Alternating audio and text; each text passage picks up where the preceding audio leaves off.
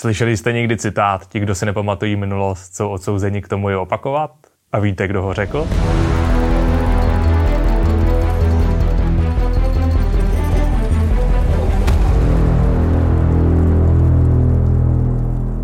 Mé jméno je Daniel Rés, jsem historik a vítám vás ve Stroji času, pořadu na různá témata z českých i světových dějin, kde budeme společně, jak jinak, cestovat časem. A téma té dnešní, tak eh, jak bych to řekl, úvodní epizody, trošku netradiční, je právě proč cestovat časem. Uh, tak eh, se na to pojďme pokusit společně odpovědět a říct si vlastně na úvod, jak to celé bude vypadat.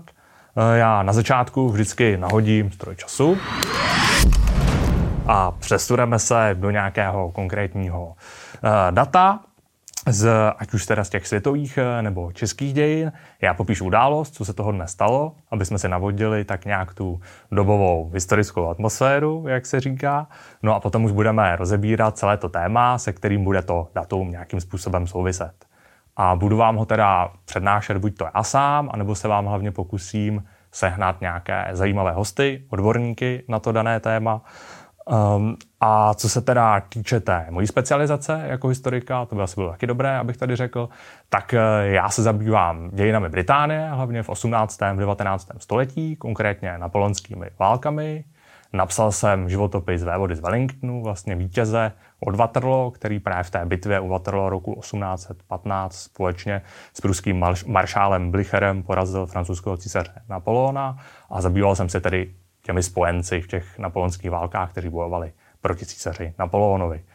No a potom ještě ve 20. století uh, se zabývám československou inteligencí. Tam jsem psal například o Zdeňku Urbánkovi, což je možná ne tak známá, ale jako velice bych řekl zajímavá postava, jak právě propojuje celou tu československou inteligenci v celém tom 20. století, protože on proslul nejvíc asi jako překladatel, v 60. letech právě přeložil uh, Shakespeareovu hru Richard III. historickou a bylo to zajímavé tím, že to tehdy přeložil hodně moderním jazykem.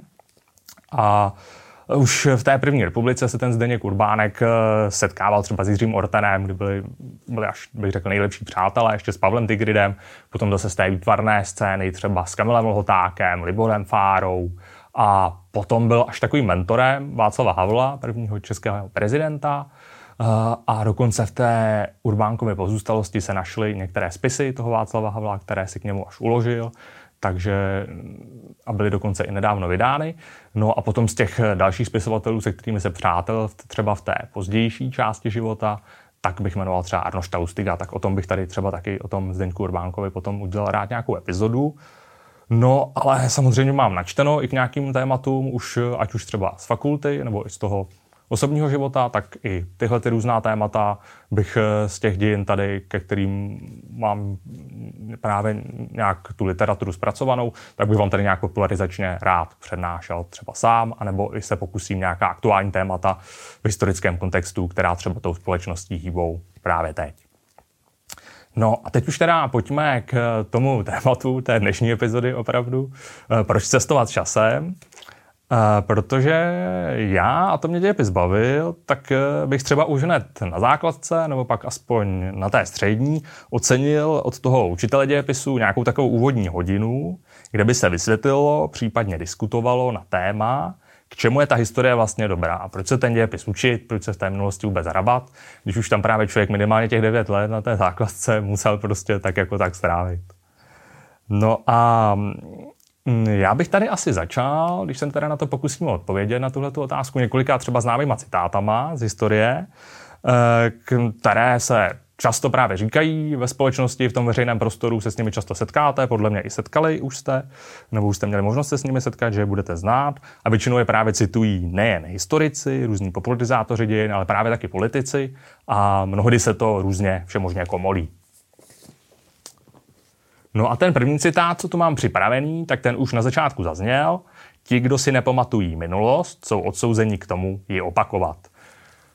Hodně často to právě říkají ty politici, popularizátoři dějin a většinou právě neuvedou autora a řeknou někdo moudrý řekl, to je takový jako často oslý můstek u těch citátů. A teda autorem tohohle citátu je George Santana, což byl americký filozof španělského původu, žil v letech pro zajímavost teda 1863 až 1952. Zažil tedy obě světové války, takže proto nějaký apel v tom jeho citátu teda na to poučení z e, té historie v rámci těch dějin toho lidstva. Ten George Santana vystupo, vystudoval Harvard, byl velice cestovalý a právě po těch studiích cestoval a žil různě po celé Evropě. A ten citát teda pochází z jeho díla The Life of Reason or The Phases of Human Progress. Volně předloženo život rozumu neboli fáze lidského vývoje. Ale teda v češtině tahle ta knížka nevyšla, takže tu seženete jedině v angličtině ale ve 30. letech tady vyšly Santaňovy eseje, takže ty, kdybyste měli zájem, tak určitě v nějaké knihovně doporučuji doporučuji do nich nahlédnout. No a tenhle ten Santaňův citát se právě často parafrázuje, žije si vlastním životem eh, a taková jedna dost častá forma, bych řekl, toho citátu je národ, který nezná svoji minulost, je odsouzen k tomu je opakovat. A to často právě zase říkají ti politici, když apelují jako na to národní a ten patriotismus, chtějí ty voliče nalákat nějakým způsobem na tuhle tu strunu, že hrají. No a Santana to takhle právě neřekl, je to ta parafráze toho jeho citátu. No a potom další podoba častá je trošku taková jako drsnější, bych řekl, tvrdší. Národ, který nezná svoji minulost, nemá žádnou budoucnost. Dokonce až takhle je to tam jako vyhrocené, bych se nebá říct. A tohle to se objevilo v téhle podobě, ten citát, eh, poměrně nedávno, v roce 2020 během kauzy vlastně zabití afroameričana, to dodat také teda recidivisty, George Floyda v Americe, eh, bílým policistou. A právě Facebook a sociální sítě obecně tehdy oblétlo meme s tímhletím citátem. Národ, který nezná svoji minulost, nemá žádnou budoucnost. By to byl jako apel na to poučení se z dějin, protože v Americe samozřejmě ten rasový kontext a je velice silný do dneška. V těch dějinách tam má prostě zase úplně jiný vývoj než třeba u nás a důležitost. Ale vedle tohohle vlastně meme se objevila fotka Winstona Churchilla, jakože to řekl Churchill.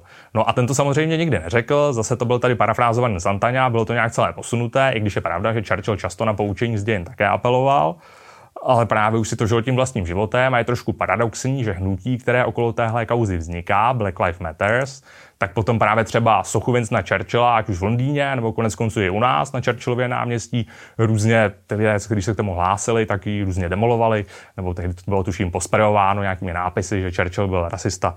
Takže to je trošičku paradoxní, že nejdřív vlastně to hnutí se k němu hlásilo a pak co nejde, poškozovalo tady jeho, jeho sochy. No, ale tak to, jak si to žije vlastním životem, potom zkrátka ta historie a ty dějiny no, v tom veřejném prostoru. Ale pojďme radši k dalšímu citátu, a to je historie je učitelkou života. Autorem tohohle známého citátu je Cicero, což byl jeden z největších řečníků a vzdělanců starověkého Říma a zase to jasně evokuje, že ta historie má sloužit obecně vzato k poučení, s čím se já osobně samozřejmě taky stotožňuju a myslím si, že by měla sloužit poučení hlavně teda jak na úrovni samozřejmě celého toho lidstva, ale tam je to hodně složité, a, nebo daleko složitější ovlivnit z toho našeho pohledu jednotlivce, tak právě by měla sloužit poučení i v těch našich jednotlivých životech. Eh, ale na druhou stranu asi ty chyby, jak sami vidíme, i právě v těch našich životech jsou nevyhnutelné. Ono se říká takové to úsloví, že chytré dítě se spálí jenom jednou, ale v reále se většinou vždycky spálíme dvakrát a víckrát a než si zkrátka něco naučíme, zažijeme a navzdory těm dobře míněným radám rodičů, tak prostě často ty chyby opakujeme a potřebujeme se i udělat, ty zkušenosti a ty chyby vlastní, aby k tomu poučení nějak došlo. A to je vidět i v těch celosvětových dějinách, že bohužel se nám samozřejmě opakují tady ty války a nějaké ty rysy prostě negativní v té společnosti se dějí stále znova a znova. No a jak se teda poučit z té historie? No tak samozřejmě studium dějin a nějaká snaha o sebereflexy na té osobní úrovni. V podstatě tady jsme mohli zmínit takový osobní rozvoj, eh, jehož je znalost dějin podle mě součástí nějaká základní. Ale je tady k tomu i takové zajímavé cvičení, které doporučuje tibetský Dalai Lama, a on nám vlastně radí, aby jsme si každý ten náš den, když jdeme večer spát před spaním, právě proběhlý, ten den, co právě jsme teď absolvovali, promítli od rána do večera až do té postele, co se dělo a řekli si, kde jsme se třeba zachovali špatně, člověk choval prostě jako blbec, když to řeknu jednoduše, a chtěl by se zachovat jinak a lépe. No a když si to potom představíme, jak bychom se zachovali lépe, tak už se nám do našeho podvědomí vlastně sugerovává a přepisuje se, programuje, bych řekl, jak se právě lépe zachovat a je větší šance, že se tak příště opravdu zachováme. No, takže tady to je možná takové zajímavé cvičení, kdy se právě i ta minulost těch každodenních životech dá využít i na té osobní úrovni a vlastně často v tom osobním rozvoji dneska v rámci trendu mindfulness a se nám často radí právě soustředit se hlavně na přítomnost, tak tady to mi přišlo takové jako pěkné, že se dá využívat hezky i ta minulost. Tak, pojďme tedy dále a i to naznačuje zároveň, že ta historie právě by měla sloužit k sebereflexi. No a za mě teda ty dějiny, ta historie by se měla vykládat v celosvětovém kontextu určitě, aby to nebyly jen ty vytržené národní dějiny, i když samozřejmě nějaké to zaměření na ten prostor, odkud, odkud pocházíme, eh, výraznější eh, proti tomu, jako nic nemám, to si myslím, že, že je dobré, ale ne, neměl by chybět právě ten celosvětový kontext, obzvlášť v dnešní době. No a nějaký třeba příklad mě napadá konkrétní, kdy ta historie k tomu poučení sloužila, třeba i na té nějaké mezinárodní úrovni, tak je za mě určitě založení nebo tady vznik vlastně evropských společenství, počátku vlastně Evropské unie, což eh, nám tady vlastně vzniká v roce 1952 Evropské společenství uhlí a oceli. Několik let vlastně po druhé světové válce. A v podstatě k tomu dochází tím, že jak to lidstvo zažilo tu tragédii těch dvou světových válek, kdy opravdu byly ztráty na životech eh, v milionech, tak je tady nějaká snaha se poučit a vzniká to společenství uhlí a oceli proto, že uhlí a ocel jsou vlastně dvě základní komodity tehdy eh, k vlastně kontrole zbrojního průmyslu. No, takže to bych tady viděl jako ten počátek té Evropské unie, v podstatě jako opravdu jeden z těch příkladů z dějin, kdy k tomu poučení nějak došlo. No, ale teda teď už pojďme tady od té vzdělávací a poučovací role té historie, taky k nějaké další úloze, že ta historie určitě by měla sloužit pobavení, nějaké inspiraci v životě. Třeba starořecký historik Herodotos, který žil v 5. století před naším letopočtem, je často nazýván otec dějepisu, označován právě za prvního historika mnohdy, proto tady ten otec dějepisu, tak tu historii definoval vlastně jako můzu, čili uměleckou disciplínu, a byl tam právě zase ten důraz na to, že by ta historie měla ty lidi i bavit.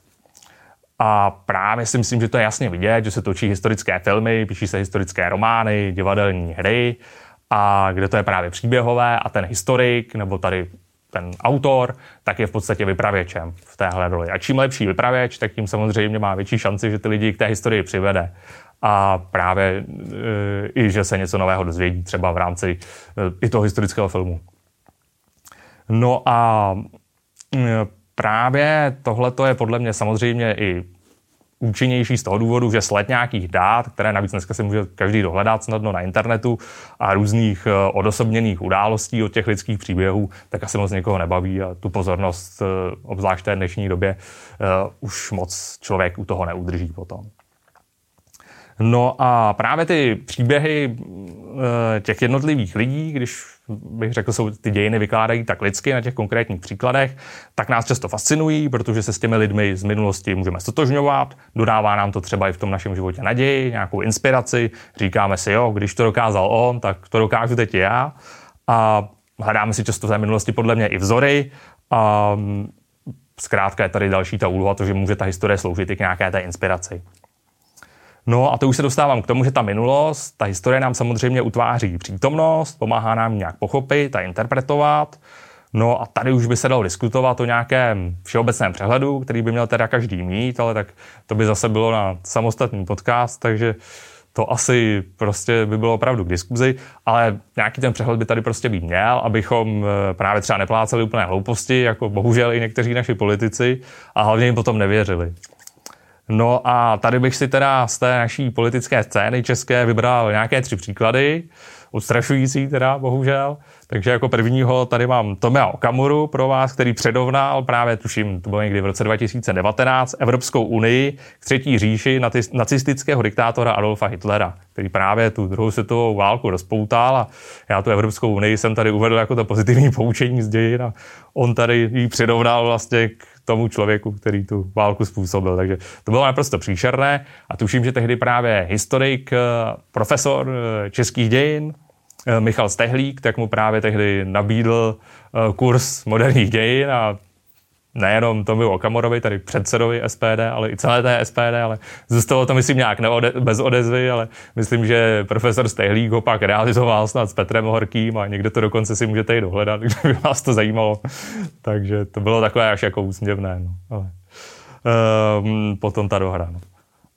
A potom teda druhý, druhý případ tady je bývalý český prezident Miloš Zeman, jeho teda znalost díla Ferdinanda Peroutky, československého novináře, když Miloš Zeman tvrdil, že Peroutka napsal údajně článek Hitler je gentleman.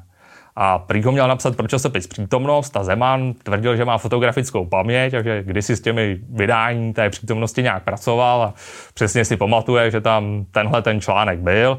No ale samozřejmě ten článek se vůbec nepodařilo dohledat, takže na 99% ho Peroutka nenapsal. A Třeba se tam poukazuje na to, že Peroutka byl samozřejmě protihitlerovský, protinacistický, takže to ani nedává vůbec logiku. A právě poukazoval na naivitu tehdejšího britského vlastně premiéra Nevilla Chamberlaina, kdy právě Peroutka psal, že ten Chamberlain je naivní, že chce tomu Hitlerovi ustupovat a sázet na to, že je gentleman Hitler. Že v podstatě to žádný gentleman právě není a že je to obrovská naivita ze strany těch Britů, tady konkrétně toho Chamberlaina. Takže takhle zase uvedeno do kontextu jak to, jak to asi mohlo vzniknout, celá tahle ta kauza. No a do třetice všeho dobrého, teda v tomto případě spíš zlého, tak eh, tady mám Andreje Babiše, takže který tu historii překrucuje už poměrně dlouhodobě v rámci své spolupráce s STB, na 99% prostě s tou STB spolupracoval vědomě, i když on stále tvrdí, že to bylo nevědomé, ale ta kauza je celá postavena vlastně trošičku jinak. On už se asi nějakých 10 let soudí, soudí se slovenským ústavem paměti národa, že právě tvrdí vždycky, že vyhrál ty soudy vlastně s tím slovenským ústavem paměti národa, ale on je vlastně ve formě žalobce. A žaluje ten ústav paměti národa za ty důkazy, co různě předkládá u tého spolupráci. A ve skutečnosti ty žaloby právě byly všechny zamítnuty. A ten Ústav paměti národa dokonce v roce 2020, takže Andrej Babiš je tady ve formě žalobce. No a dokonce v roce 2020 ten slovenský ústav paměti národa, trošičku to zaniklo v rámci pandemie koronaviru, tak přišel s novým důkazem, takzvanou statistickou kartou, kde je uveden Andrej Babiš statistickou kartou STB a ta už se zakládala právě jenom agentům, kteří spolupracovali právě vědomě, takže to už je hodně přesvědčivý důkaz, teď ten nejnovější. No a co jsem koukal, tak to teď snad dopadlo ke konci tak, zhruba po těch deseti letech, že nejvyšší snad ústavní soud na Slovensku, eh, tak eh, Andrej Babišovi už eh, tedy doporučil, ať už nežaluje ten ústav paměti národa, ale ať už teda žaluje třeba ministerstvo vnitra slovenské, protože to už je opravdu, opravdu bizarní zase, že tam to spadlo samozřejmě ta STB jako pod to vnitro, no. ať už ten ústav nechá být. no, takže to, to by bylo teda do třetice tady k těm různým zase příkladům z politiky aktuálním. No a na druhou stranu musím zase říct, že je mi hodně líto právě, když třeba mladší generace nebo děti nevědí ani, kdo byl Adolf Hitler, co byla třeba STB, kdy byla druhá světová válka. A to už si myslím, že pak může být do budoucna hodně nebezpečné, může to pak samozřejmě vést ke snadnější manipulaci tou společností a zkrátka pak to těm politikům snadněji prochází. No. Uh, no a to se dostávám asi k dalšímu tématu, subjektivita historie, jak se ta historie vlastně teda vykládá, jak se vůbec uh, ty dějiny, ta minulost uh, interpretuje, tak já tady vždycky rád říkám, že ten výklad a ta interpretace té historie je vždycky pohled konkrétního toho historika nebo vypravěče, který vykládá, proto je právě vždycky subjektivní, je ovlivněný vlastně eh, hodnotami toho daného člověka, tím, co má načteno, těmi znalostmi, prostředím, třeba ve kterém vyrůstal, ve kterém žije. No a tohleto, tu subjektivitu, si myslím, že moc hezky vystihl právě spisovatel světoznámý Vladimír Nabokov v knize Skutečný život Sebastiana Knighta, kterou bych vám všem moc rád doporučil. Mám ji tady a přečetl bych z ní právě úryvek, kde tu subjektivitu krásně, krásně popsal. Jsi moc jistý, že se dozvíš o minulosti z úst přítomnosti. Měj se na pozoru před tím nejpoctivějším zprostředkovatelem. Pamatuj, že vše, co se dozvídáš z vyprávění, je ve skutečnosti trojí. Vytvořené vypravěčem, přetvořené posluchačem a skryté před oběma tím mrtvým hrdinou z příběhu. Takže tolik Vladimír Nabokov, takhle ve svém románu.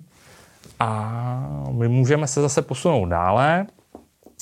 Eh, v rámci těch různých příkladů té subjektivity, tak se mi hodně líbí třeba i takové, když se porovnají vlastně dvě slova, takové porovnání historka a historie, tak už tady vidíme ta historka, že to už je něco diskutabilního a často i v těch našich životech máme jasný příklad, když eh, se třeba scházíme s přáteli v hospodě a vyprávíme si o něčem, co se stalo před měsícem, no ještě před delší dobou, tak se to často různě posouvá, mění a pak už jsme schopni se o tom i zhádat a to je tak trošičku problémy celé té historie.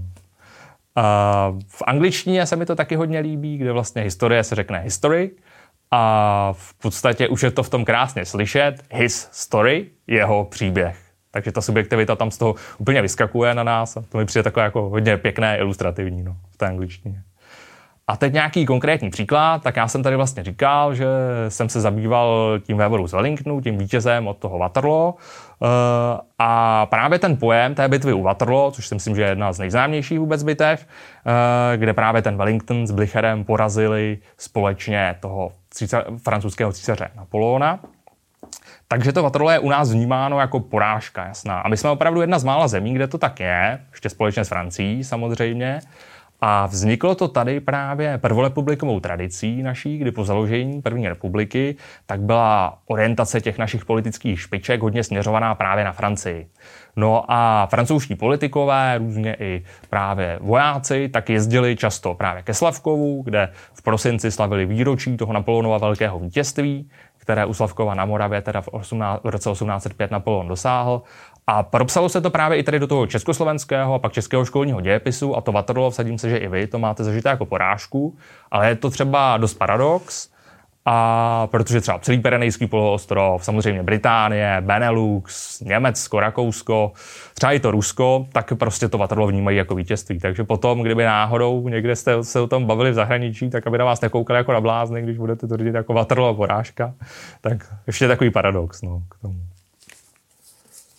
Takže potom bych tady dál pro vás měl k té subjektivitě eh, v rámci toho vykládání historie jeden film, který určitě doporučuji, abyste se na něj podívali. A jedná se teda o historický film Poslední souboj od Ridleyho Scotta. Ridley Scott to je za mě naprosto skvělý režisér historických filmů, jeden z mých asi nejoblíbenějších.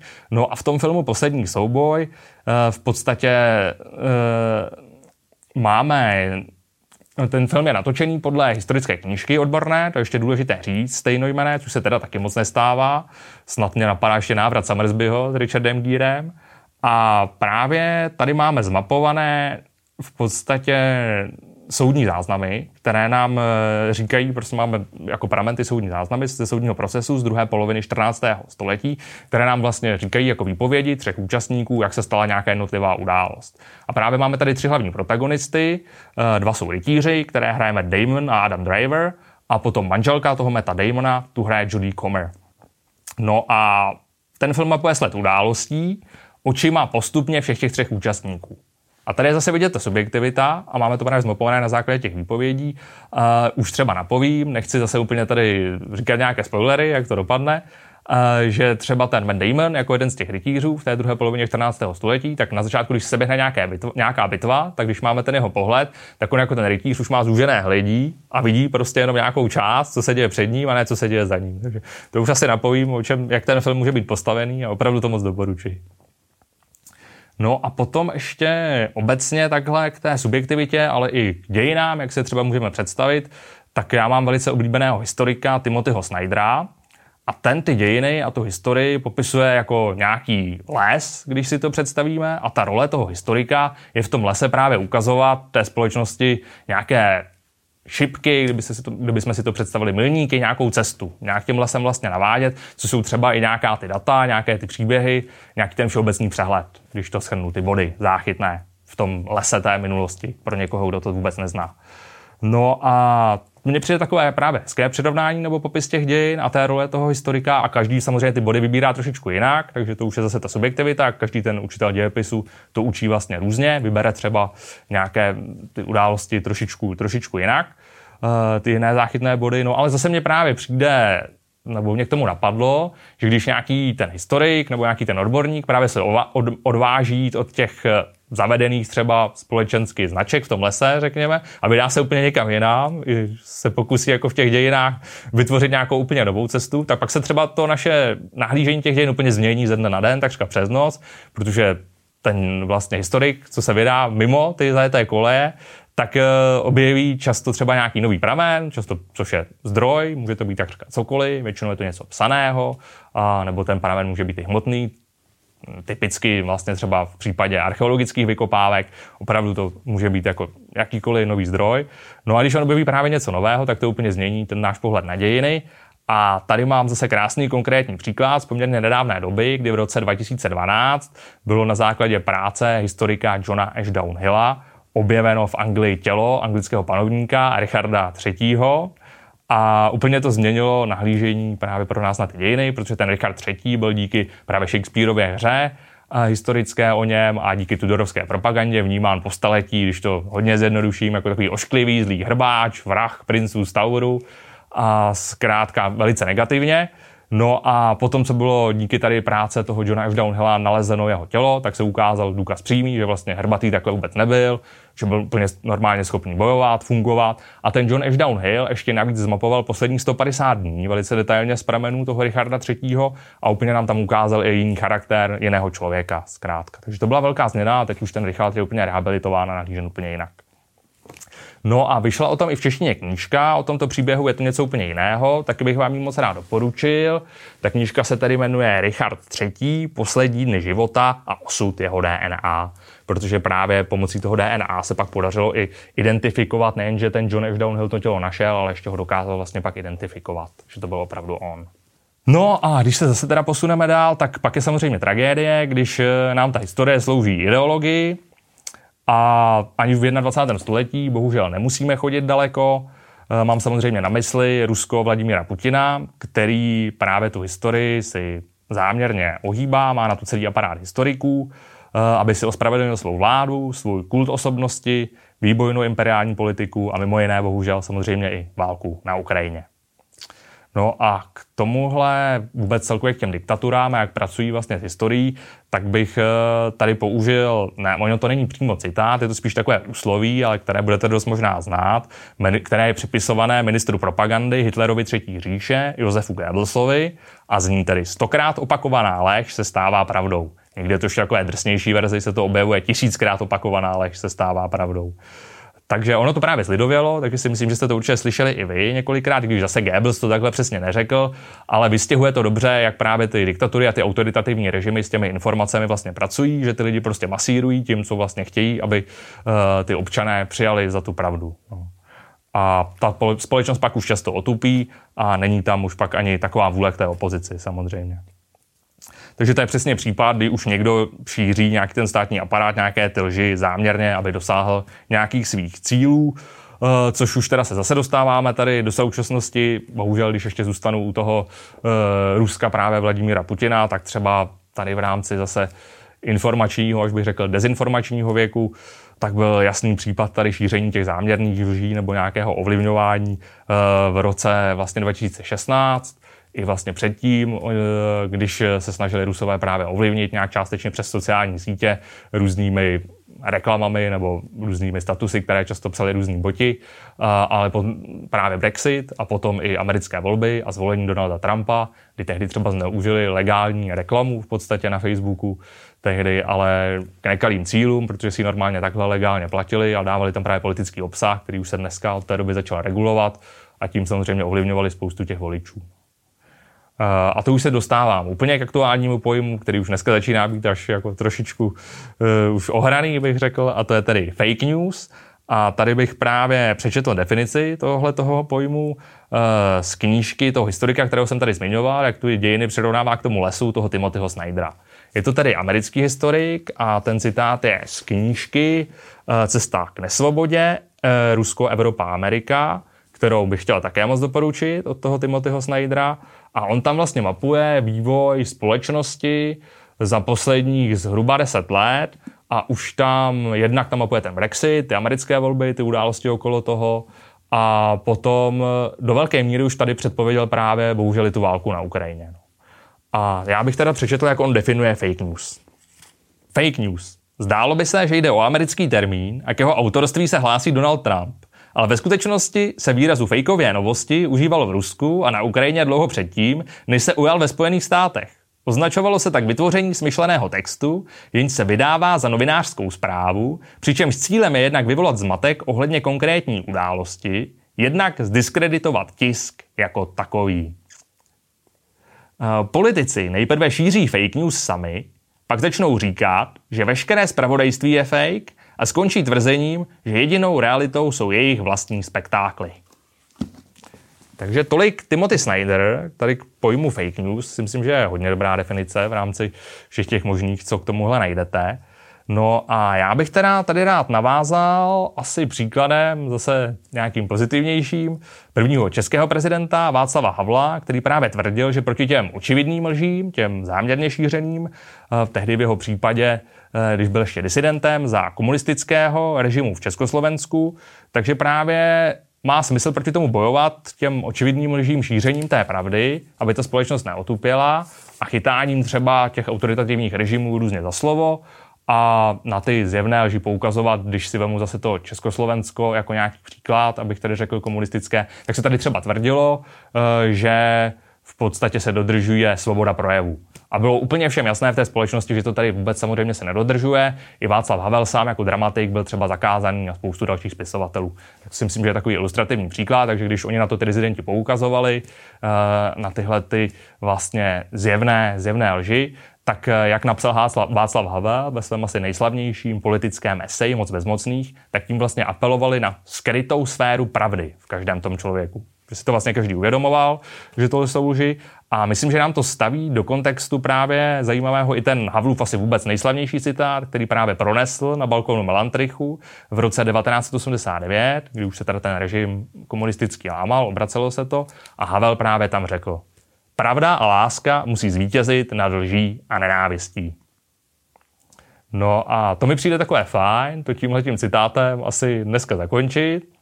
Přeju i vám, aby v těch vašich životech eh, ta pravda a láska vítězily nad tou lží a nenávistí. Přemýšlejte nad historií kriticky, zároveň se jí bavte, pokuste se z ní tady poučit, ať už v rámci těch celosvětových dějin, kde to samozřejmě asi bude hůře, tak hlavně v rámci těch svých životů, kde to můžeme snáze ovlivnit.